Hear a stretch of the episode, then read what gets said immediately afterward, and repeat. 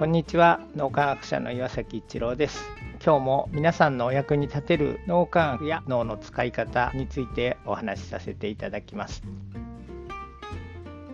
昔はリタっていう言葉を聞くと自己犠牲をしてとかボランティアにどっかに行かないといけないんじゃないかとかなんか寄付するんだろう。まとまった大きなお金を寄付しなきゃいけないんじゃないかとか自分が苦しい思いをしても人のためにやることがリタなんじゃないかみたいに思ってたことがあるんですがだんだんこの脳磨きをしていて分かってきたのが自分が存在してること自体リタになりうる。だからあの自己犠牲というのはそこに全然伴わなくて例えばちょっとした元気に挨拶をするみたいなところから始まってそこでもう一言なんか言ってみるとかですね。例えばコンビニのレジの店員さんにこれくださいみたいなことを何も言わない人多いかもしれませんが なんか言ってさらにありがとうございましたっていうだけでも店員さんがニコッとしてくれたり挨拶する時にも一言相手が喜んでくれるような元気になるような声かけをしたりとか勇気づけをしたりとかいうことをして周りの人がちょっとでも元気になるとか喜んでくれる。とかエネルギーが出てくるとかなんかそういうことが利他なんだっていうことがだんだん腑に落ちてきてでそれと同時に起こってきたのが感謝の気持ちっていうのが同時にこう割と頻繁に湧き上がってくるようになってきましたでそういう意味で利他と感謝って表裏一体なのかなっていう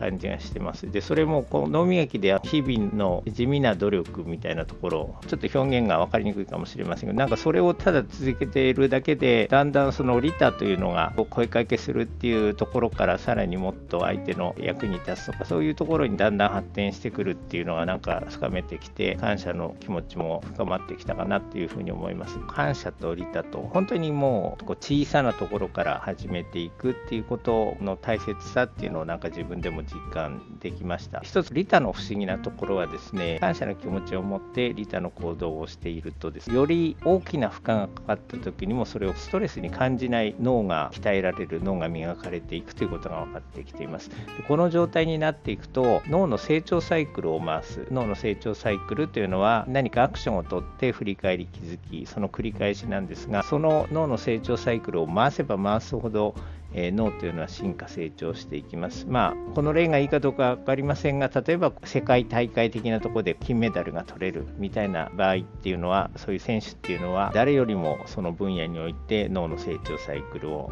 回し続けた人みたいなそんな感じイメージしていただくといいんじゃないかと思います。この利他を実践し続けていくと大きな負荷がかかってるだから他の人から見るとえそんな大変なことやってんの？みたいなことが本人的にはそんなに大変ではなくえストレスを感じることがなく実践できるという状態になっていくということなのでこの利他繰り返し繰り返し実践していかれるとご自分の成長進化の糧になっていくと思います。でその時に気をつけていただきたいのがなんかこう大きな自己犠牲しなきゃいけないんじゃないかみたいに思う必要がなくてそこから始めるんではなくて本当に自分がここにいるだけで誰かの役に立ってる。それはちょっとした挨拶かもしれませんし何か相手が元気になることを言うとか何かそういうところからぜひ始めていただくと自己犠牲みたいなそんな気持ちが起こってこない。要するに共同体思考のギターの実践というのができるようになると思います。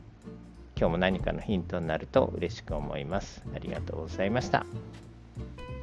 この3分脳磨き気に入られた方はメルマガでも脳磨きのことを発信していますので脳磨きメルマガ検索してみてください。そちらからも脳磨きあるいは最新の脳科学のことを学んでいただくことができます。皆さんのお役に立てると嬉しく思います。今日も素晴らしい一日をお過ごしください。脳科学者の岩崎一郎でした。ありがとうございました。